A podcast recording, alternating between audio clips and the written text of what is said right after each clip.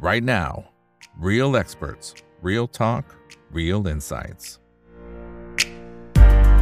สวัสดีครับ สวัสดีเพื่อนๆนักลงทุนทุกคนนะครับ นี่คือไรท์นาวปาอีกบรรพททุกเรื่องที่นักลงทุนต้องรู้นะครับ และสำหรับเช้าวันนี้นะครับเวลาอาจจะไม่ใช่เวลาปกตินะครับ แต่ว่าต้องมาอัปเดตกันสักหน่อยนะครับสำหรับทางฝั่งของเฟดธนาคารกลางสหรัฐอเมริกาที่มีการขึ้นอัตราดอกเบี้ยนะครับในช่วงไม่กี่ชั่วโมงที่ผ่านมา 0.25%นะครับแล้วก็โทนต่างๆเนี่ยนะครับ ก็มีหลายอย่างที่ผมว่าคุยกันได้นะครับ ทุกเรื่องนะครับที่มีการอัปเดตกันนะครับ ก็มาดูที่รายการไรนาบายอีบันพดได้นะครับ จะได้ไม่พลาดทุกโอกาสในการลงทุนนะครับเอาละครับ วันนี้ได้เกียรติจากพี่ออสซินครับ ดร.ปิยศักดิ์มานะสันต์ครับผู้อำนวยการอาวุโสฝ่ายวิจัยการลงทุนบริษัทหลักทรัพย์ InnovestX จำกัดนะครับ สวัสดีครับพี่ออสซินครับผม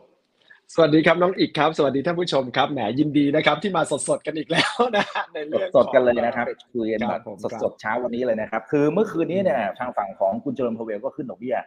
0.25%นะครับมาอยู่ที่ 4.5 จนถึง 4.75%ซึ่งไอ้ตรงนี้เนี่ยมันไม่ได้เซอร์ไพรส์อะไรนะครับแต่ว่าครับคือถ้าไปดูในมุมของตลาดทุนนะครับในในช่วงแรก ๆ ที่เขามีการพูดเนี่ยจริงๆมันก็มีจังหวะที่ลดลงมาหมายถึงร่วงลงมาสักเล็กน้อยนะฮะอ่า แต่หลังจากนั้นเนี่ยนะครับ คือถ้าไปดูเนี่ยตอนช่วงท้ายๆปรากฏว่ามันดีดกลับขึ้นมาหมดเลยครับทั้งๆที่บจริงๆมันมีหลายประโยคเหมือนกันนะพี่ออสตินนะครับที่เขาบอกว่าจริงๆไอ้ตัวเรื่องของอัตราเงินเฟ้อมันก็ยังไม่จบงานของเขายังไม่จบเลยนะครับ แต่ว่าเอ๊ะทำไมทางฝั่งของ Mr. Market นักลงทุนในตลาดเนี่ยถึงตีความเป็นบวกนะฮะเออมันมีตรงไหนครับ คือพี่มองว่าอ่าถ้าให้สรุปสั้น ๆ เลยก็คือคำคำเดียวของของคุณโพเวลนะครับ ผมคือคำที่ว่า the job is not fully done นะก็คือพูดอ่าว่าความเอ่อความเสี่ยงในเรื่องของเงินเฟ้อยังยังยังมีอยู่บ้างนะครับผมถึงแม้ว่าเริ่มเห็นทรายที่จะเริ่มชะลอลงแล้วเนี่ย แล้วก็การขึ้นดอกเบี้ยก็คงยังต้องขึ้นต่อนะถ้าพูดง่ายๆนะครับผมเพื่อที่เพื่อที่จะเอ่อคุมนะแต่ว่าเอ่อ the job is not fully done ไอ้คำว่า fully done เนี่ยมันมัน คำกล่าวเป็นในของมันก็คือ half done ใช่ไหมคือมันเริ่มมาบ้างแล้วใช่ไหมฉะนั้นนักลงทุนก็เลยมองภาพว่า เอ้ย มันเป็นไปตามที่เราคาดทุกอย่างเนอะเรื่องของการขึ้นดอกเบี้ยที่ลดลงต่อเนื่องจาก 75 บิปมา 50 บิปในคราวที่แล้ว แล้วก็มา 25 บิปในคราวนี้นะครับผม แล้วก็อาจจะมีการขึ้นอีกครั้งถึง 2 ครั้งอะไรต่างๆ เนี่ยนะครับผมก็ก็เป็นไปได้ แต่ว่าก็เป็นไปตามคาดแล้ว และอีกประเด็นหนึ่งที่น่าสนใจนะฮะ ก็คือประเด็นที่ คือหลายฝ่ายเนี่ยมองภาพว่าเฟดเนี่ยอาจจะมีการส่งสัญญาณที่จะลดดอกเบี้ยในช่วงปลายปีนะครับผม 50 basis point ก็คือถ้าเผื่อเศรษฐกิจมีปัญหานะ ถ้าดูในตัว CME CME tools อะ Fed Watch Tool นะ ก็ส่งสัญญาณเช่นนั้นนะครับ แต่คำที่คุณโพเวลพูดในการประชุมเนี่ยไม่ได้พูดในประเด็นที่ว่าจะไปเทมหรือว่าไปลดความคาดหวังตรงนั้น พอคนเหมือนเหมือนลูกลูกเนี่ย ถ้าเผื่อพ่อแม่ไม่ได้ไปห้าม ก็เข้าใจว่าพ่อแม่อนุญาตใช่ไหมก็คือเชื่อว่ามันมีความเป็นไปได้ว่าในเรื่องของการที่จะลดจะเป็นไปได้นะครับ ผมแล้วก็ตัวคุณโพเวลก็ไม่ได้เรียกว่าไม่ได้ส่งสัญญาณในเรื่องของการลดความคาดหวังตรงนั้นดังกล่าว ตลาดก็เลยไปต่อแสดงว่าคล้ายๆฉันคิดมาถูกทางแล้วแหละนะครับ ผมอันนี้คือภาพทั้งหมดนะ นอกจากนั้นเนี่ยอย่างที่น้องอีกว่าเลยเนี่ยถ้าถ้ามองไล่เป็นเป็นสเต็ปเลยนะ อันแรกแน่นอนตัวเรื่องของการขึ้นดอกเบี้ยก็ขึ้นตามคาดเนื้อะ4จุดอ่ จาก 4.25 ถึง 4.5 มาเป็น 4.5 ถึง 4.75 ก็คือขึ้น 25 บิปนะ เรื่อง QT ก็ทำต่อไป อันนี้อันที่หนึ่งอันที่สองในแถลงการเรื่องของการส่งสัญญาณการขึ้นดอกเบี้ยเนี่ยก็ยังส่งสัญญาณต่อเนื่องนะ บอกว่าตัว the committee anticipates that ongoing increases เนี่ยไอความน่าสนใจคือ ongoing increases คือการขึ้นดอกเบี้ยหลายครั้งเนี่ยเป็นเป็น plural เนี่ยยังยังจะ uh, will be appropriate uh, in order to attain stance of monetary policy that is sufficiently restrictive คือเข้าไปสู่ในโซนที่มันเรียกว่าเป็นโซนที่กดดันในเรื่องของเศรษฐกิจกดดันในเรื่องของเงินเฟ้อในระดับหนึ่งคือ คือภาพเนี่ยเขายังส่งสัญญาณต่อเนื่อง อันนี้ก็เลยเป็นสาเหตุที่น้องอีกอบอกว่าในช่วงแรกเนี่ยพอการขึ้นของดอกเบี้ยเนี่ยมันจะทำให้ในเรื่องของความเสี่ยงเศรษฐกิจเนี่ยเริ่มเริ่มเอ่อเอ่อเริ่มมีมากขึ้นตลาดก็ก็ชะลอลงแต่ว่า ในการถแถลงข่าวอย่างที่ได้เรียนไปนะ ก็ตัวคุณโพเวลก็ส่งสัญญาณว่าเริ่มเห็นเงินเฟ้อชะลอลง encouraging signs เนี่ย that อ่า price pressure were easing เนี่ยอันนี้อันนี้น่าสนใจตัวที่หนึ่งและประโยคที่สำคัญที่สุดที่พี่ได้เรียนเมื่อกี้นี้ก็คือเรื่องของ the job is not fully done เพราะถ้า job is not fully done ก็แปลว่า half done นะครับผมอันนี้ก็เลยเป็นภาพที่ที่เราเชื่อว่าเออมันมาครึ่งทางแล้ว พอเป็นภาพเนี้ยมันก็เป็นสัญญาณที่บวกตลาดก็ดีขึ้นได้ แล้วก็ พอไปฟังในถ้อยแถลงเนี่ยก็ไม่มีการปฏิเสธอย่างที่ได้เรียนไปชัดเจนว่าว่าไม่ได้มีการปฏิเสธในเรื่องของประเด็นว่าว่าในช่วงปลายปีอาจจะมีสิทธิ์ที่จะลดดอกเบี้ยได้นะครับผมฉะนั้นโดยภาพรวมพี่ก็เลยยังมีมุมมองเช่นเดิมนะ พี่เชื่อว่าดอกเบี้ยเนี่ยอาจจะขึ้นอีก 2 ครั้งเนะเพราะว่าเขาก็ส่งสัญญาณค่อนข้างชัดเจนนะในเรื่องของการที่ว่า ongoing increases คือขึ้นดอกเบี้ยต่อเนื่อง ฉะนั้นมีความเป็นไปได้ว่าดอกเบี้ยจะขึ้นอีก 2 ครั้งไปอยู่ที่แถวๆ5.1 คราวนี้เนี่ย สิ่งที่เกิดขึ้นคือมันก็จะทำให้นโยบายการเงินมัน restrictive อย่างค่อนข้างชัดเจน ซึ่งถ้าการคาดการณ์ของพี่ถูกต้องเนี่ยเงินเฟ้อในช่วงกลางปีนะครับผมมันจะต่ำกว่าดอกเบี้ยแล้วอย่างถ้าดูในตารางข้างบนนะครับผมเงินเฟ้อที่ที่พี่คาดเนี่ยตัวเรื่องของช่วงเดือนจุลายเนี่ยเงินเฟอ้อมันจะเข้าใกล้กันมากขึ้น 5.2 กับ 5.1 ในช่วงของเดือนจูนนี่มันใกล้กันมาก แล้วก็พอเดือนจุลายเนี่ย ถ้าความเสี่ยงเศรษฐกิจมันมีมากขึ้นเนี่ยมีสิทธิ์เหมือนกันนะครับผมที่เขาจะเริ่มลดดอกเบี้ยได้ตั้งแต่ตอนนั้นเลยนะแล้วก็ลดต่อเนื่องคือทามมิ่งของการลดดอกเบี้ยอันนี้ยอมรับว่าคาดคาดการยากแล้วก็พี่ก็ใช้เป็นเป็นอ่าเป็นเรียกว่าเป็นตั้งเป็นตุ๊กตาแล้วกันว่าอาจจะเริ่มตั้งแต่เดือนอ่าเข้าสู่ไตรมาสสามเลย แต่ว่าสิ่งที่จะเห็นก็คือว่าเงินเฟ้อเนี่ยมันจะลงเร็วขึ้นกว่าในเรื่องของดอกเบี้ยที่ลง ฉะนั้น ถ้ามุมมองพี่เนี่ยพี่เชื่อว่าดอกเบี้ยอาจจะลงได้ถึงเกือบ1%ในปีนี้นะครับผมแต่ว่า on condition ว่าเขาจะขึ้นดอกเบี้ยอีกสองครั้งนะก็คือในเดือนมีนาแล้วก็ในเดือนพฤษภานะครับผมท่ามกลางในเรื่องของภาพของความเสี่ยงเงินเฟ้อที่ชะลอลงบ้างละแล้วก็ท่ามกลางในเรื่องของความเสี่ยงในเรื่องของเศรษฐกิจ แล้วก็ความเสี่ยงในเรื่องของตลาด ซึ่งซึ่งตอนนี้เราก็เริ่มเห็นมากขึ้นว่าตลาดมันมีความเสี่ยงอยู่ แต่ว่าถ้าในมุมมองพี่นะ investor เนี่ยอาจจะ bullish เกินไปในเรื่องของภาพในเรื่องของเศรษฐกิจรวมถึงตลาด เพราะว่าเราเริ่มเห็น e a r n i n g recession อะไรแล้วเนี่ยในช่วงต่อไปอาจจะเป็นความเสี่ยงได้ครับผมครับก็ก็อันนี้เป็นภาพรวมครับ ส่วนส่วนตารางข้างล่างตารางข้างล่างกับตัวดอทพอตอันนี้เป็นของเก่าที่ตอนเดือนเดซ ember เพราะว่าคราวนี้เป็นการประชุมเรียกว่ายังไม่ใช่การประชุมรายควอเตอร์ก็ยังไม่มี ฉะนั้นอันนี้ก็เอามาให้ให้ให้ดูภาพไปเฉยว่า เขาตั้งใจจะทำอย่างที่เขาเขาคาดไว้นะตัวเรื่องของดอทพอตเนี่ยก็ก็ปีนี้เขาเขาตั้งเป้าว่าจะอยู่ที่ 5.13 ฉะนั้นก็น่าจะต้องทำให้ได้ในระดับนั้นนะครับผมแล้วก็ไอ้คำว่า ongoing increases เนี่ยมันเป็นประเด็นที่ค่อนข้างสำคัญเหมือนกันครับผมครับ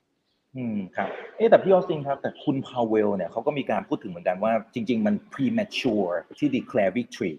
on the inflation คือคือมันเร็วเกินไปที่จะประกาศชัยชนะ กับเรื่องของตาเงินเฟ้อเนี่ย นะครับรบซึ่งซึ่งตรงนี้มันมันตีความได้ว่าจริงๆเขาก็แทงกักไว้เล็กน้อยไหมครับว่าในระยะถัดๆไปจริงๆ มันก็อาจจะไม่แน่มันก็อาจจะยังต้องขึ้นต่อไป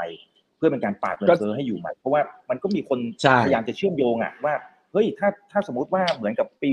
1970 นะครับ ที่ที่ผ่อนคันเร่งเร็วเกินไปเนี่ยโอ้โหสุดท้ายต้องมาไล่ทีหลังเนี่ยพังกันทั้งหมดเลยนะฮะใช่ใช่ก็ อันนี้ไงถึงเป็นสาเหตุที่พี่เชื่อว่าจะขึ้นดอกเบี้ยอีกสองครั้ง ในฝั่งของตลาดนี้เชื่อว่าขึ้นครั้งเดียว แล้วก็หยุดละในเดือนมีนานะครับผมแต่ว่าส่วนตัวของพี่พี่เชื่อว่าเป็นไปได้ว่าอาจจะขึ้นอีกสองครั้งนะครับผมถ้าดูในสไลด์ต่อไป นิดนึงจะเห็นภาพน่านาสนใจคือตอนปลายเมื่อปลายปีเนี่ยคุณโพเวลไปพูดที่ Booking Institute นะครับผมไปพูดว่าเขาจะดูองค์ประกอบเงินเฟ้อสามอย่างว่าจะต้องชะลอลงอย่างชัดเจนเขาถึงจะเริ่มเห็นสัญญาณของการลดดอกเบี้ยได้ตัวสไลด์ขวามือบนนะฮะอันแรกคือ core CPI คอ CPI นี่ชัดเจนมันวิ่งลงต่อเนื่องเนอะอย่างที่เราเห็นกันนะครับผมเป็นเป็นไอตัวแท่งแท่งหลักสีเนี่ยเริ่มลงแล้วตัวที่ 2 คือ housing housing เนี่ยภาพมันค่อนข้างชัดในแง่ของตัวราคาบ้านตัวอะไรต่างๆนะครับผมแต่ว่าพอมันเข้ามาสู่ไส้ในของออตัว CPI เนี่ยมันยังไม่ลงมาก เดือนสุดท้ายมันขึ้นมาหน่อยหนึ่ง3.3เนี่ยมาขึ้นมาเป็น 3.4 นิดหนึ่งตัวตัวกราฟกลางในในตัวกราฟหลักสีเนี่ยอันกลางเนี่ยมันขึ้นมานิดหนึ่ง และสุดท้ายก็คือเรื่องของตัว X housing core service คือเขาบอกว่าภาคบริการเนี่ยควรจะมีนอกจากเรื่องคือภาคบริการอาจจะแบ่งเป็น housing กับอันที่ไม่ใช่ housing อันที่ไม่ใช่ housing เนี่ยเขา assume ว่ามันจะเป็นในเรื่องของค่าค่าจ้างเป็นหลักไอตัวค่าจ้างเนี่ยไอตัวที่เนี่ยเขาเขาคือเขาเขาใช้ภาพรวมว่าถ้าไม่รวม housing แล้วเนี่ยภาค service เนี่ยที่เป็นเป็นตัวเงินเฟ้อพื้นฐานเนี่ยจะเป็นยังไง ปรากฏมันยังทรงๆอยู่ที่ 6.3 0.63เนี่ยอย่างที่เห็นนะครับผมอันนี้คือคอมเรียกว่าองค์ประกอบที่ทำให้เงินเฟ้อเพิ่มขึ้น ฉะนั้นพอมองภาพนี้เนี่ยมันยังไม่ลงอย่างชัดเจนขึ้นอ่าอย่างชัดเจนเขาก็ยังน่าจะขึ้นดอกเบี้ยต่อเนื่องในระดับหนึ่งในถ้ามองจากภาพนี้ตามตามคำที่เขาเคยพูดไว้ที่ Booking Institute นะครับผมแต่ถามว่า ตัวเลขอื่นๆ ดัชนีอื่นๆ ที่เราเห็นในช่วงหลังๆเนี่ยมันบ่งชี้หรือเปล่าว่าในระยะต่อไปมันจะลงมันค่อนข้างชัดเจนอย่างล่าสุดถ้าอาจจะตามกันอยู่ก็คือเรื่องของตัว employment cost index นะ employment cost index เนี่ยคือคล้ายๆดูเรื่องของค่าจ้าง แต่ว่าจริงๆก็คือดู compensation ดูอะไรทุกอย่างค่าพวกเรื่องของค่ารถยนต์ค่าการเดินทางด้วยที่ที่นายจ้างนี่ให้กับลูกจ้างเนี่ย ล่าสุดเขาประกาศเป็นรายควอเตอร์นี่ลงมาแล้วเหลือ1%จาก1.2อันนี้คือเมื่อเมื่อเมื่อปลายเดือนที่ผ่านมา ตัวนี้บ่งชี้ชัดเจนนะแล้วถ้าเทียบกับตัวเวชก็เริ่มเห็นสัญญาณที่ค่อนข้างชัดเจนขึ้น แต่ว่ามันยังไม่ได้ feed in เข้าไปสู่เงินเฟ้ออย่างมีนัยสำคัญ ฉะนั้นเขาจะขึ้นต่อเนื่อง วันว่าเขาขึ้นต่อเนื่อง สิ่งที่พี่กังวลคือ ตอนนี้เนี่ยภาพของเศรษฐกิจมันแย่ลงพอสมควรนะ เราเรา to be fair เนี่ยภาพเศรษฐกิจอเมริกาไม่ได้สดใสมากมันเริ่มแย่ลงพอสมควรแล้ว มันก็จะแย่ลงมากขึ้นรวมถึงเรื่องของภาคของด้าน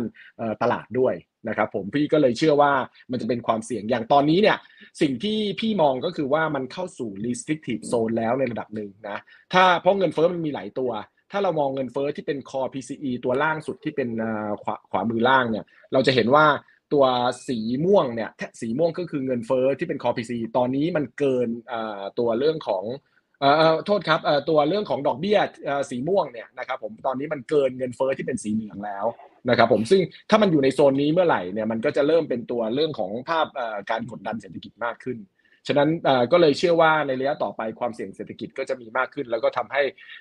เฟดถึงแม้จะขึ้น 2 ครั้ง แต่ในที่สุดในครึ่งปีหลังเนี่ยก็จะมีสิทธิ์ที่จะลดดอกเบี้ยได้ครับผมครับ ครับอืมครับอ่าโอเคนะครับทักทายนะครับ500 ท่านนะครับในเช้าวันนี้นะครับ วันนี้เรามาเป็นแบบพิเศษแบบด่วนๆเลยนะครับ จะได้ปรับกลยุทธ์ทันในช่วงเช้าวันนี้นะครับคนไหนที่เข้ามาแล้วฝากกดไลค์กดแชร์ทุกช่องทางนะครับ Facebook YouTube Twitter Clubhouse นะครับแล้วก็รวมไปถึงทางฝั่งของ TikTok ด้วยนะครับ ก็เข้าไปจอยกันได้นะครับเออแต่พี่ออซินครับคือคุณเจอโรมพาวเวลเนี่ยเขาบอกว่าโอเคเป้าหมายของตัวเงินเฟ้อเนี่ยยังอยู่ที่ คิดว่ายังทำได้ที่เป้าหมายคือ2%เขาบอกเขามองว่าจะทำได้ โอ้แต่ตอนนี้มันก็ยังยังห่างไกลพอสมควรเลยเขาเขาต้องออกแรงขนาดไหน หรือจริง ๆ มันมันก็ยังต้องขึ้นดอกเบี้ยต่อไปหรือเปล่าถึงแม้ว่าโอเคเศรษฐกิจมันจะชะลอลงมาอย่างที่เราเห็นกันนะครับ แต่เขาวางเป้าหมายเขาปักธงไว้ที่สองเปอร์เซ็นต์นะฮะพี่พี่ว่าสองเปอร์เซ็นเนี่ยเป็นแค่ ลมปากเป่า เป็นแค่คำสัญญาในระดับหนึ่งซึ่งซึ่งในที่สุดแล้วเนี่ยมันอาจจะไปได้ไม่ถึงนั้นนะครับผมแต่ว่าแน่นอนละเขาก็ในการที่เขาจะปรับเป้าให้มันมาเหลือ2%เอ่อหมายถึงให้ขึ้นมาเนี่ยมันคงค่อนข้างยากนะต้องต้องยอมรับตรงในในจุดนั้นนะเพราะว่านะตอนนี้ถ้าเผื่อเขาไปปรับเป้าขึ้นเนี่ยมันจะเอ่อมันจะดูว่ากลายเป็นเฟดอ่อนข้อต่อเงินเฟ้อแต่ถามจริงว่าเงินเฟ้อในระยะต่อไปจะเหลือ 2 ได้ไหมพี่พี่เชื่อว่าค่อนข้างยากแล้ว หนึ่งคือเรื่องของตัวอะไรอะเรื่องเรื่องของตัวคนที่ เกษียณอายุเนี่ยเริ่มมีมากขึ้นใช่ไหมพอคนเกษียณอายุเริ่มมีมากขึ้นเนี่ยเขาเริ่มออกจากการกำลังแรงงานเนี่ยใช่ไหมเขาก็เริ่มจับจ่ายเรื่องของกลับมาจับจ่ายกลับมาอะไรต่างๆ มากขึ้นเนี่ยภาพพวกนี้เนี่ยมันจะเริ่มเป็นการดึงดึงตัวเรื่องของเงินเฟ้อขึ้นในระดับหนึ่งนะครับผมแล้วก็เงินเฟ้อณปัจจุบันที่มันอยู่ที่ระดับสูงแล้วเนี่ยประเด็นคือมันเข้าไปสู่ในเรื่องของการเจรจาด้านค่าจ้างในระดับหนึ่งแล้ว คือ wage price spiral ถึงแม้มันไม่ได้ขึ้นมาสุดๆเนี่ยแต่ว่ามันเริ่ม build in นะถ้าสับใส่ศาสตร์เขาเรียกว่า wage indexation มันเริ่มเข้ามาบ้างขึ้นแล้ว เราเห็นหลายบริษัทเนี่ยเริ่มจำเป็นต้องต้องขึ้นค่าแรงมากขึ้นใช่ไหมฮะในญี่ปุ่นในก็ fast retailing ในตัวเรื่องของฝั่งของอเมริกาก็คือใช่ใช่ในยูนิโคลนี่ในญี่ปุ่น แล้วในอเมริกาก็คือตัว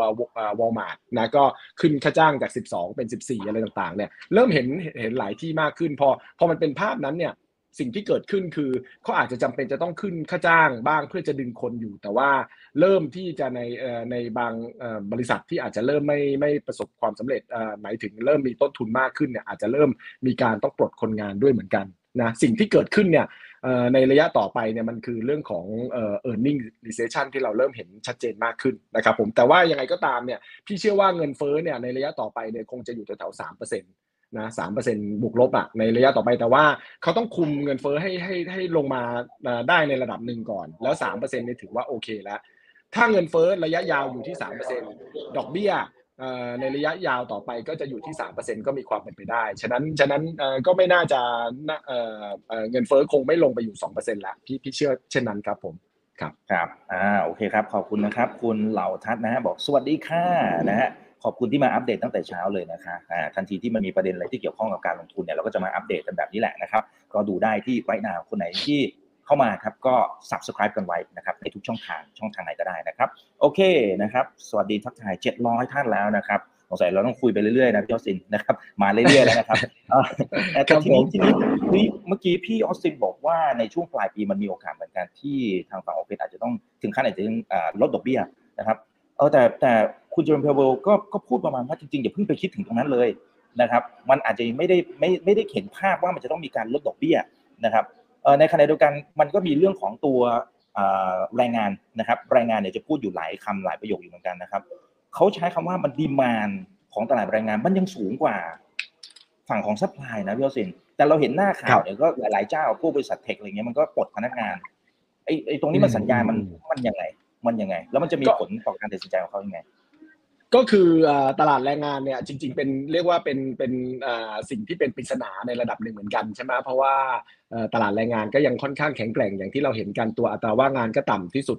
เป็นแทบจะเป็นประวัติการในระดับหนึ่ง3.5%ใช่ไหมการจ้างงานก็ยังสูงอยู่ที่2 0 0 0 0 0กว่าตำแหน่งอะไรต่างๆเนี่ยแต่ว่าอย่างที่น้องอีกเห็นภาพเลย มันเริ่มมีการปลดคนงานมากขึ้นนะซึ่งซึ่งการปลดคนงานตอนนี้เนี่ยเราเห็นตามหน้าข่าว เราเห็นตามบริษัทใหญ่ ๆ แต่ว่ามันยังเป็นแค่แค่ส่วนน้อยอยู่ เพราะว่า ส่วนใหญ่ที่ปลดนี่ก็คือ tech แล้วก็เริ่มลามเข้าสู่ภาค real sector อย่างเช่นพวก 3M พวก Dow Chemical อะไรบ้างแล้วใช่ไหมแต่มันก็ยังอยู่ในระดับน้อย ถ้าดูกำลังแรงงานของทั้งประเทศอเมริกาเนี่ยอยู่ประมาณ 150 ล้านคน sector tech เนี่ยประมาณ 2-3%เท่านั้นเองคือคือไม่ได้เยอะอะไร แต่ว่าการลดของฝั่ง tech เนี่ยมันก็มันก็เห็นได้ชัดนะแต่ตอนนี้สิ่งที่พี่กังวลหรือว่าพี่ติดตามต่อไปคือว่ามันจะเริ่มลามเข้าสู่เศรษฐกิจจริง เริ่มเริ่มลามเข้าสู่ภาคที่เป็นภาคใหญ่ๆสอง sector ที่พี่ค่อนข้างกังวลก็คือเรื่องของภาคการค้าปลีกนะครับผมภาคค้าปลีกเนี่ยสัดส่วนการจ้างงานมีประมาณ 10 กว่าเปอร์เซ็นต์นะฮะอีกภาคหนึ่งก็คือภาคการก่อสร้าง เราเห็นภาพเอ่อด้านการก่อสร้างด้าน real estate เนี่ยที่เริ่มชะลอลงค่อนข้างมากอะไรต่างๆเนี่ยในระยะต่อไปมันก็มีความเป็นไปได้ที่จะเป็นความเสี่ยงมากขึ้นนะครับผมนะอันนี้ก็ก็เลยเชื่อว่าเรื่องการจ้างงานเนี่ยมีมีสิทธินะจริง ๆ ในอ่าสไลด์นี้ที่ที่เตรียมมาที่น้องอีกเปิดเนี่ยจริงๆ พี่ยัง concern ในเรื่องของเศรษฐกิจมากกว่าที่ตลาดอ่ามองนะฮะโอ้ก็คือพี่มองภาพว่าเอออย่างตัวแรกเนี่ยเอ่อ ดัชนีชี้นำด้านเศรษฐกิจของอเมริกาในระยะต่อไปเนี่ยมันเขาเรียก leading economic indicator นะ จริง ๆ มันเริ่มเข้าสู่เลเวลเดียวกับในช่วงเกิดวิกฤต 4 วิกฤตก่อนหน้า พวกสมัยตอนแฮมเบอร์เกอร์ สมัยตอนเรื่องของ .com อะไรต่างๆ แล้วเนี่ยนะฮะก็ก็ก็เนี่ยมันอยู่ที่ประมาณลบสิบกว่าๆนะฮะใกล้ๆจะลบสิบนะฮะซึ่งถ้าลบสิบนี่ก็คือวิกฤต อันนี้อันนี้เป็นตัวแรกที่ทำให้ค่อนข้างกังวลลันที่สองสิ่งที่เกิดขึ้นก็คือนโยบายการเงินตอนนี้อย่างที่เรียนไปว่าตัวดอกเบี้ยเนี่ยมันสูงกว่าเงินเฟ้อแล้ว ถ้าดูเงินเฟ้อเป็น core PCE นะครับผมตัวนี้ก็เป็นเหตุผลที่อาจจะต้องค่อนข้างน่ากังวลนะแล้วถ้าไปดูไส้ในตอนนี้คนออมเนี่ยเริ่มกลับมาออมมากขึ้น แม้ว่ารายได้จะมีอยู่ฉะนั้นความเสี่ยงมันมีมากขึ้น และตัวที่สามภาคการจ้างงานภาคเรื่องของภาคธุรกิจเนี่ยอย่างที่น้องอีกถามเลยนะครับผมคือปัจจุบันเนี่ยสิ่งที่มันเกิดขึ้นมันเรียกว่า earning recession สาเหตุก็คือว่าผลประกอบการมันเริ่มมันเริ่มแย่ลงแล้วคือคือมันมันก็อาจจะเรียกว่าตามคาดที่นักวิเคราะห์คาดที่มันค่อนข้างแย่ลงใช่ไหมตัวตัวในไตรมาสที่สี่เนี่ยแต่พอยต์ก็คือว่าต้นทุนในเรื่องของค่าจ้างเนี่ยมันยังอยู่ในระดับค่อนข้างสูงนะครับผมพอเป็นภาพเช่นนี้เนี่ยในระยะต่อไปเนี่ย ภาพของตัวผลประกอบการอาจจะไม่สดใส และอาจจะทำให้เฟดทำให้บริษัทเนี่ยอาจจะต้องปลดคนงานออกมากขึ้นนะอันเนี้ยอันเนี้ยเป็นมุมมองที่ที่พี่เชื่อว่าดินามิกเนี่ยมันมันจะเป็นอย่างนั้น ฉะนั้นพอมันปลดคนงานออกมากขึ้นเนี่ย มันก็จะทำให้ในเรื่องของค่าจ้างจะชะลอลง แล้วก็ทำให้เรื่องของเงินเฟ้อเนี่ยเริ่มชะลอลงมากขึ้นนะครับผมตามที่มุมมองที่ที่พี่คาดการนะครับก็เป็นไปได้นะครับผมก็ทำให้เฟดเนี่ยน่าจะชะลอข่าวนั้นนะและสุดท้ายอันนี้อันนี้อันนี้อาจจะเป็นความเสี่ยงซึ่งซึ่งอยู่ในการที่เราคิดกันนะ แต่ว่ายังไม่เห็นนะตอนนี้ก็คงต้องจับตาคือเงินเฟ้ออาจจะไม่ลงเร็วอย่างที่เราคาดได้ เพราะว่าเราจะเห็นว่าตั้งแต่ต้นปีจนถึงปัจจุบันผ่านไปเดือนหนึ่งเนี่ย ราคาโภคภัณฑ์โดยเฉพาะโลหะสินแร่โลหะอุตสาหกรรมเนี่ยขึ้นแล้วกว่าเกือบเกือบสิบเปอร์เซ็นต์นะส่วนน้ำมันก็ขึ้นอยู่ประมาณเนี่ยตั้งแต่แปดสิบขึ้นมาแปดเจ็ดแปดแปดเลยแถวๆนี้แล้วนะครับผมก็อาจจะมีการชะลอลงบ้างอะไรต่างๆ บ้างนะก็ โดยภาพรวมถ้า commodity ยังเพิ่มขึ้นต่อตามการเปิดของจีนเนี่ยอันนี้จะเป็นความเสี่ยงว่าดอกเบี้ยอาจจะต้องขึ้นขึ้นต่อเนื่องแล้วก็ยาวมากขึ้นนะครับผมฉะนั้นมุมมองเศรษฐกิจสหรัฐของพี่เนี่ยอาจจะไม่ค่อยสดใสนะการจ้างงานเนี่ยถึงแม้ยังแข็งแกร่งอยู่แต่ระยะต่อไปก็มีสิทธิ์ที่จะชะลอลงได้ แล้วสิ่งแบบสิ่งเหล่านี้เนี่ยมันเป็นดินามิกของเศรษฐกิจตามการขึ้นของดอกเบี้ย ซึ่งซึ่งภาพมันยังค่อยๆเห็นแต่มันยังไม่ไม่เห็นเต็มที่ ฉะนั้นเฟดก็ยังต้องส่งสัญญาณอย่างนี้อยู่ต่อเนื่อง แต่อย่างที่น้องอีกถามในคำถามแรกเลยว่าทำไมครับวันนี้ตลาดถึงไปได้ทำไมถึงดี ก็เพราะว่าเขาไม่ได้เรียกว่าไม่ได้ห้ามแนวคิดที่ว่าดอกเบี้ยจะลดลงปลายปีอย่างชัดเจนไงตลาดก็เลยเชื่อว่า เลยเลยเลยเชื่อไปอย่างนั้นว่าว่าเออเออคล้ายๆ อนุญาตหรือว่ามีความเป็นไปได้ว่าจะลดในช่วงปลายปีจริง ๆ ก็เลยตลาดก็เลยค่อนข้าง happy ครับผมครับครับ อืมอืมครับ อ่า เอ่อแต่มันมีกรณีไหนไหมพี่ออสตินคือคือตอนนี้ทุกคนก็มองแหละว่าอ่ามันมันอาจจะขึ้นอะ0.25%ครั้งถัดไปแล้วเดี๋ยวอาจจะเริ่มเริ่มนิ่งๆอะไรว่านไปอะบางเจ้าบอกจะลดเหมือนพี่พี่ออสตินมองนะครับเอ่อแต่มันมีกรณีไหนไหมที่มันอาจจะต้องกลับขึ้นมาเร่งเครื่องนะครับกลายเป็น 0.5%นะครับหรือเหมือนก่อนหน้านั้นปีที่แล้วคือ 0.75 condition เป็นแบบไหนฮะก็กลับมาเร่งเครื่องเนี่ยอาจจะอาจจะ ก็อาไม่ปิดประตูซะทีเดียวนะ แต่ว่าอาจจะก็ค่อนข้างยากนิดนึงนะ ถ้าดู dynamic นะ แต่ก็ยอมรับว่าความเสี่ยงในระยะต่อไปมันคือในเรื่องของตัวตัวเงินเฟ้อเพราะว่า commodity มันเริ่มขึ้นมาพอสมควรนะถ้าการเปิดเศรษฐกิจของจีนเนี่ยเอฟเฟกมันสู่ในเรื่องของ commodity มากจนกระทั่งทำให้ขึ้นมามากทำให้เพรสเชอร์ทางด้านต้นทุนมันกลับมานะครับผมอันเนี้ยเราเราเราเอ่ออาจจะเป็นไปได้ว่าเฟดยังจะต้องส่งสัญญาณในการขึ้นดอกเบี้ยต่อเนื่องแต่ถามว่า คือตอนนี้เนี่ยการเร่งเครื่องขึ้นดอกเบี้ย หรือว่าการชะลอขึ้นดอกเบี้ยเนี่ยประเด็นมันไม่ค่อยสำคัญละแต่ในมุมมองพี่นะครับ ประเด็นสำคัญคือเลเวลของดอกเบี้ยณปัจจุบันเนี่ยไม่เออมันสูงขึ้นก็พอสมควรแล้ว และมันสูงกว่าอะไรอะเงินเฟ้อในบางบางตัวตัวชี้วัดเงินเฟ้ออย่างคอ PCE แล้ว พอมันเป็นภาพเช่นนี้เนี่ย มันเริ่มไม่สดใสแล้วเขาไม่จำเป็นจะต้องไปเร่งเครื่องขึ้น 50 หรือ 75 อีกครั้งก็ได้ แต่สิ่งที่เกิดขึ้นก็คือ ถ้าเป็นมุมมองเขาเขาก็อาจจะโฮไว้ยังไม่ไม่ลงนะแล้วก็พอวันที่ว่ามีความเสี่ยงตัวนี้เขาก็อาจจะยังขึ้นดอกเบี้ยต่อเนื่องก็คือ25 25 25ไปเรื่อยๆ ความเสี่ยงสุดๆเนี่ยถ้าถ้าในมุมมองพี่นะครับก็คือว่า 5.1 ก็ยังไม่พอไป 5.3 ไป5จุดไปขึ้นไปเลข 6 เนี่ยก็มีตัวเรื่องของ FOMC บางท่านที่มองภาพว่าถ้าอยากจะให้ restrictive จริง ๆ ต้องเข้าไปสู่ 6%เลยอะไรเงี้ยนะครับผมซึ่งเออซึ่งถ้าเป็นเช่นนั้นเนี่ยก็ ก็มันก็จะค่อนข้างถึงดอกเบี้ยใช่ไหมครับไม่ถึงต้องขึ้นไปให้ให้ดอกเบี้ยขึ้นไปหกโอ้โหเออเออเออก็ถ้าเผื่อเงินเฟ้อมันไม่ลงง่ายๆใช่ไหมแล้วก็ไอตัวไส้ในเงินเฟ้อที่พี่เรียนน้องอีกเมื่อกี้นี้ไอตัวที่เป็นสีขนม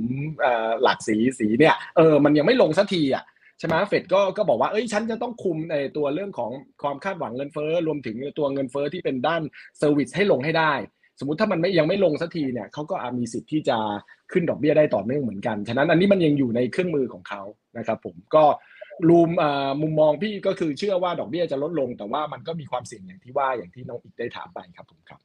อืมอืมครับอ่าทักทายกัน 950 ท่านนะครับ ในช่วงเช้าวันนี้นะครับ คุณสุรพัฒน์บอกว่าคุยแบบนี้สนุกดีนะครับ โอเคนะฮะก็มาอัปเดตกันหน่อยนะคุณจาวิสบอกวันนี้มาแต่เช้าเลยนะนะใช่ครับก็ทันทีที่มันมีประเด็นอะไรที่เกี่ยวข้องกับการลงทุนนะครับ ก็ แวะเข้ามาดูได้นะครับอ่า subscribe กันเข้าไปนะครับ โอเค คุณเหล่าทัศโอ้ เป็น new member นะครับอ่าสมัครเข้ามาเป็นสมาชิกของช่องนะครับ ขอบคุณมากเลยนะครับนะครับโอเค เดี๋ยวผมขอไล่ดูหน่อย คุณ STW บอกว่าสรุปเฟดขึ้นดอกเบี้ยกี่เปอร์เซ็นต์0.25%ครับ รอบนี้นะ โอเค คุณจาวิสประวัติศาสตร์จะซ้ำรอยไหม จะซ้ำรอยหรือเปล่า สมัยคุณวอลเกอร์นะฮะเงินเฟ้อดีขึ้นมาอีกรอบหนึ่งอันนี้เป็นประเด็นที่เราคุยกันแล้วนะครับ เมื่อสักครู่นี้นะฮะ โอเค ตึ๊ดตึ๊ดตึ๊ดนี่นะครับ ขอดูหน่อย อืมโอ้เนี่ยพี่ออสินมันมีอันนึง อันนึงอยากให้ขยายความอันนี้อาจจะเป็นความรู้ให้กับนักคุณหน่อยนะครับเอ่อ disinflation process นะครับ ความหมายของเขามันมันหมายความว่าคือคือมันชะลอลงมาอย่างนั้นใช่ไหมความหมายของของคุณโจมพาเวลเนี่ยอัตราเงินเฟ้อคำว่า disinflation คือมันแค่ชะลอใช่ไหมฮะมันไม่ถึงขั้นไป disinflation process โอเคโอเคอ่า ก็เนี่ยคือคือประโยคของเขาเนี่ยคล้ายๆว่าเขาบอกว่าเขาเห็นภาพที่เป็นเกิด disinflation ใช่ไหม inflation dis ใส่ dis dis เข้ามาข้างหน้าก็แปลว่าเงินเงินไม่ไม่เฟอ้อมากแล้ว ก็หรือว่าเป็นกระบวนการที่เงินเฟอ้อเริ่มลดลงนะฉะนั้นอันนี้เป็นกระบวนการที่ที่เริ่มยอมรับชัดเจนว่าเขาเริ่มเห็นเงินเฟอ้อเริ่มลดลงบ้างแล้วเนี่ยไอประโยคเนี้ยเป็นประโยคที่บวก เช่นเดียวกับประโยคที่พี่พูดบอกว่า the job is not fully done เนี่ยแต่ก่อนคือ job is not done คือยังไม่เสร็จ ฉันจะต้องไปต่อแบบไม่ลืมหูลืมตา แต่ตอนนี้ job is not fully done งานยังไม่เสร็จอย่างร้อยเปอร์เซ็นถ้าพูดไม่เสร็จร้อยเปอร์เซ็นแสดงว่าเสร็จไปแล้วห้าสิบหรือเปล่านะครับผมซึ่งพอเป็นภาพนั้นอะก็เริ่มเห็นภาพว่าเอ้ยการขึ้นดอกเบี้ยเออระยะต่อไปมันอาจจะชะลอได้อันนี้อันนี้เป็นภาพชัดเจนแต่ว่า disinflationary process เนี่ยอย่างที่น้องได้ได้เมนชั่นขึ้นมาเนี่ยมัน มันเขาบอกมันเกิดขึ้นแล้วไงก็คือเงินเฟ้อมันเริ่มชะลออย่างชัดเจนมากขึ้นใช่ไหมดูในกราฟอย่างที่ได้โชว์เนี่ยซ้ายบนสุดเนี่ยก็เห็นตัวเงินเฟ้อเนี่ยไอ้อะไรอะที่เป็นเส้นสีเหลืองเนี่ยมันมันเริ่มลงจริง ๆ ตามดอกเบี้ยที่เริ่มขึ้นใช่ไหมฮะพอดอกเบี้ยเริ่มขึ้นเงินเฟ้อก็เริ่มลงจริง ๆ มันก็เริ่มเห็นชัดเจนไอ้หกจุดห้านี่คือปีที่แล้วนะใช่ไหมคือเดือนธันวาปีที่แล้วตัวเลขของเดือนมกราเนี่ยจะออกกลางเดือนนี้นะครับผมเราก็ยังเห็นค่อนข้างช้า ซึ่งถ้าตามที่มุมมองที่พี่คาดเนี่ย เดือนกุมภาเนี่ยเป็นไปได้ว่าเงินเฟ้อจะเหลือ 6.3 เดือนมีนาจะเหลือ 6.1 นะฮะโทษโทษครับแล้วโทษครับเดือนเดือนแล้วแล้วพอระยะต่อไปเงินเฟ้อก็จะค่อยๆค่อย ๆ ลงมาเรื่อยๆนะครับผมก็อาจจะเห็นภาพในเรื่องของการที่เข้าสู่ในเรื่องของ restrictive zone มากขึ้นนะครับครับอืมอืมครับอ่าเออแต่เมื่อกี้พี่ออซินบอกว่าเดี๋ยวเศรษฐกิจของอเมริกาเนี่ยมันอาจจะชะลอลงมา นะครับแต่ narrative ก่อนหน้านี้ที่ที่คนพูดถึงกันเยอะๆ แล้วก็อาจจะแอบกลัวเล็กๆเนี่ยคือเรื่องของตัว recession นะครับคือ scenario ที่ที่พี่ออซินมองเนี่ยนะอันนี้คือคิดว่าน่าจะหลีกเลี่ยงเรื่องของ recession คำว่าถดถอยได้หรือยังเพราะว่าคุณโจมพาวเวลเนี่ยก็ดูเหมือนจะบอกว่ามันน่าจะพอเป็นไปได้นะฮะในเชิงของการที่มีการขึ้นดอกเบี้ยแบบนี้ แต่ว่าเศรษฐกิจก็ไม่ได้พังนะครับก็ถ้ามุมมองพี่ก็ พี่เชื่อว่า recession น่าจะยังจำเป็นจะต้องเกิดขึ้นคงหลีกเลี่ยงได้ยากนะครับ ผมก็เป็นภาพอย่างที่มาคุยกับน้องอีกเมื่อปีสองปีก่อนเลย ก็เป็นเป็นภาพจะเช่นเดิม เพราะว่าพี่เชื่อว่าถ้าจะให้เงินเฟ้ออย่างถ้าเราคุยกันในเรื่องของเงินเฟ้อองค์ประกอบเงินเฟ้อด้วยเนี่ย ถ้าจะให้องค์ประกอบเงินเฟ้อทางด้านในเรื่องของ service ลดลงเนี่ย มันต้องให้คนคือเฟดเนี่ยไปไปไปกดในเรื่องของฝั่งฝั่ง supply ไม่ได้ ต้องไปกดฝั่ง demand คือต้องทำให้คนรู้สึกแบบว่าไม่อยากที่จะจับจ่าย การที่จะไม่อยากจะจับจ่ายได้อะไรต่างๆ ได้มันคือมันต้องทำให้ demand เนี่ยมันมันลดลงหรือว่าถ้าสับแรงๆหน่อยๆคือ destroy demand นะซึ่งจะเป็นอย่างนั้นได้เนี่ยเราจะต้องเห็น recession ในระดับหนึ่งและกระบวนการที่จะนำไปสู่ recession นะมันเกิดขึ้นแล้ว ถ้าคำที่น้องอีกถามเมื่อกี้นี้ว่า disinflationary process เนี่ย ไอการที่ทำให้จุดหมายปลายทางของ disinflationary process คืออะไร มันคือ recession ฉะนั้นยากพี่ว่าค่อนข้างยากที่จะเป็นไปได้ที่ที่จะไม่เกิด recession แต่ว่าก็ไม่ใช่ว่าเป็นไปไม่ได้นะครับ ผมก็ก็มีสิทธิ์เป็นไปได้เหมือนกัน โดยที่ตัวแปรที่เข้ามามันคือการเปิดประเทศของจีนที่อาจจะเป็นตัวสนับสนุนในด้านดีมานอะไรต่างๆเนี่ยก็ก็ก็เป็นไปได้แต่ว่า ในมุมมองพี่พี่เชื่อว่า recession ก็อาจจะเกิดขึ้นเบาๆนะอาจจะเห็นการที่ตัว GDP ของอเมริกาในติดลบในประมาณไตรมาสสามอะไรประมาณนี้นะครับผมเป็น QOQ นะครับผมนะก็รวมไปถึงเรื่องของความเสี่ยงตัวเรื่องของภาคการเงินที่มีปัญหามากขึ้นอย่างที่เคยได้เรียนกันเลยนะฮะก็ปีนี้เนี่ยทางฝั่งของบริษัทในอเมริกาเนี่ยจะมีการในเรื่องของจะต้องครบกำหนดชำระหนี้ประมาณ3 0 0แสนล้านฉะนั้นไอตัวเงินที่ต้องหามาท่ามกลางในเรื่องของรายได้เรื่องของ e a r n i n g ที่เข้าสู่ recession ตามกราฟซ้ายล่างเนี่ยอันนี้คือตัว e a r n i n g per share เนะที่เป็น growth เนี่ยมันเริ่มเข้าสู่ภาวะที่จะติดลบแล้วเนี่ยฉะนั้นภาพตรงนี้เนี่ยมันอาจจะไม่ค่อยสดใสมากพี่พี่ก็ยังเชื่อในในในเช่นนั้นอยู่นะครับผมแต่ว่าถ้ามันเป็นภาพอย่างที่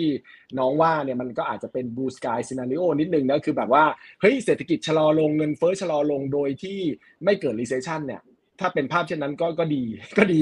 ก็ดีไปนะฮะก็ก็จะในเรื่องของภาพตลาดเงินตลาดทุนก็ไปต่อได้ ซึ่งตอนนี้ตลาดเป็น blue sky scenario อยู่ในปัจจุบันนะอันนี้อันนี้มุมมองที่พี่มองครับผมครับครับครับอ่าก็เป็นมุมมองของคุณโจนคาเวลนะครับที่ที่อาจจะเห็นต่างกันบ้าง ซึ่งซึ่งไม่เป็นไรนะครับ อันนี้จะได้เห็นอีกหลาย ๆ มุมนะครับอ่าเพราะเขาบอกว่าเนี่ย การที่จะทำให้อัตราเงินเฟ้อลดลงมา 2%แล้วก็มีการขึ้นดอกเบี้ยนะครับก็จะไม่ทำให้เกิดเรื่องของอัตราการว่างงานเพิ่มขึ้นอย่างมีนัยสำคัญนะครับแล้วก็เศรษฐกิจก็จะคงโอเคอยู่ครับขออนุญาตขออนุญาตเสริมตรงนี้นิดนึงประเด็นนี้เนี่ยจจริง ๆ เมื่อสองอาทิตย์ก่อนก็คือมีตัวเฟดสาขาชิคาโกเขาทำรายงานเขาก็ทำการวิเคราะห์โดยใช้ตัว Phillips curve Phillips curve ก็ดูในเรื่องของตัวความสัมพันธ์ระหว่างการว่างงานกับเงินเฟ้อคือพูดง่ายๆ ก็คือว่า ในช่วงหลังเนี่ยสิ่งที่เราเห็นก็คือว่าเงินเฟ้อมันลงได้โดยการว่างงานไม่ได้เพิ่มขึ้น ซึ่งถ้ามันลงได้โดยการว่างงานไม่เพิ่มขึ้นอย่างเงี้ยภาพนี้มันแปลว่าเฮ้ยเศรษฐกิจมันเรียกว่ามันค่อนข้างแข็งแกร่งนะมันไม่เกิดในเรื่องของ hard landing นะครับผมซึ่งเราก็เห็นภาพนี้เรา run โมเดลตามเฟดก็เห็นภาพเช่นนี้ตัว Phillips curve เนี่ยแต่ว่า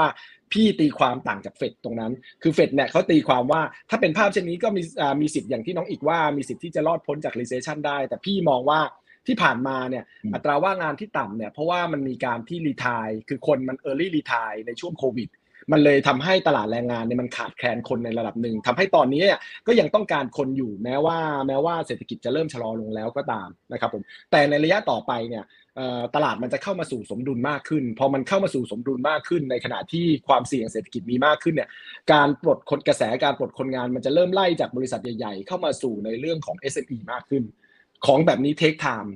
แล้วมันจะต้องเกิดขึ้น พี่เชื่อว่ามันมันจะต้องเกิดขึ้นในระดับหนึ่ง ฉะนั้นเเรื่องของอัตราว่างงานวิ่งเข้าสู่ 5% 6%เนี่ยพี่พี่เชื่อว่าเป็นไปได้นะ คือคือภาพที่ Phillips curve ที่ที่เขามองกันว่าแบบเอ้ยมันอาจจะ มันอาจจะไม่ได้เป็นภาพเช่นนั้นแล้วพี่ยังเชื่อว่าในระยะต่อไปมันจะเป็น แล้วมันจะมันอาจจะเป็นยาวในระดับหนึ่งเหมือนกัน เพราะว่ามันจะเกิดการเปลี่ยนผ่าน แล้วต่อไปเนี่ยเทคโนโลยีอะไรต่างๆเนี่ยมันก็มันก็ทำให้คนสามารถเข้ามาแทนมากขึ้นใช่ไหม Chat GPT อะไรต่อไปอะไรเนี่ยใช่ไหมต่อไปเนี่ยนักวิเคราะห์อย่างพี่อาจจะความสำคัญอาจจะลดลงมากขึ้นก็ได้มีได้ครับมีได้ครับมีได้ครับอ่าเอาละครับ ครับเอาละครับ ก็คุยกันพอสมควรนะครับ คุณอยู่ให้เป็นเห็นคุณค่าของชีวิตนะครับ บอกว่าว้าวช่องคุณอีกเร็วทันใจถูกใจนักลงทุนนะครับ เร็วทันใจสุดยอดจริงๆครับคุณอีกต้องขอบคุณพี่ออสเซนด้วยนะครับ ที่รับนะครับนัดของเรานะครับ คุณนวัฒสวัสดีครับคุณธนารัตน์นะครับ บอกว่าคุณอีกประเมินข่าวเฟดได้เร็วมากพี่ออสเซนนี่แหละครับนะครับ คุณพัทรกรนะครับ ก็ขอบคุณทุกท่านด้วยนะครับ คุณยุทธชาติด้วยนะครับ ครั้งหน้านะครับจะเป็นเรื่องไหนอย่างไรเดี๋ยวรอติดตามนะครับ ตอนนี้ยังอยู่กัน 1,100 ท่านนะพี่ออสเซนขอบคุณมากเลยนะครับขอบคุณครับสวัสดีครับจะได้ไม่พลาดทุกโอกาสในการลงทุนนะครับ สวัสดียามเช้าทุกทุกท่านครับ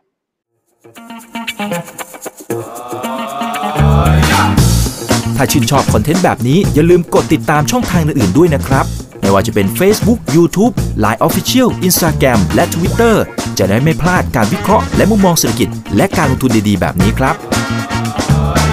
อย่าลืมนะครับว่าเริ่มต้นวันนี้ดีที่สุด ขอให้ทุกท่านโชคดี และมีอิสรภาพในการใช้ชีวิต ผม อีกบรรพฒนาเพิ่มสุขครับ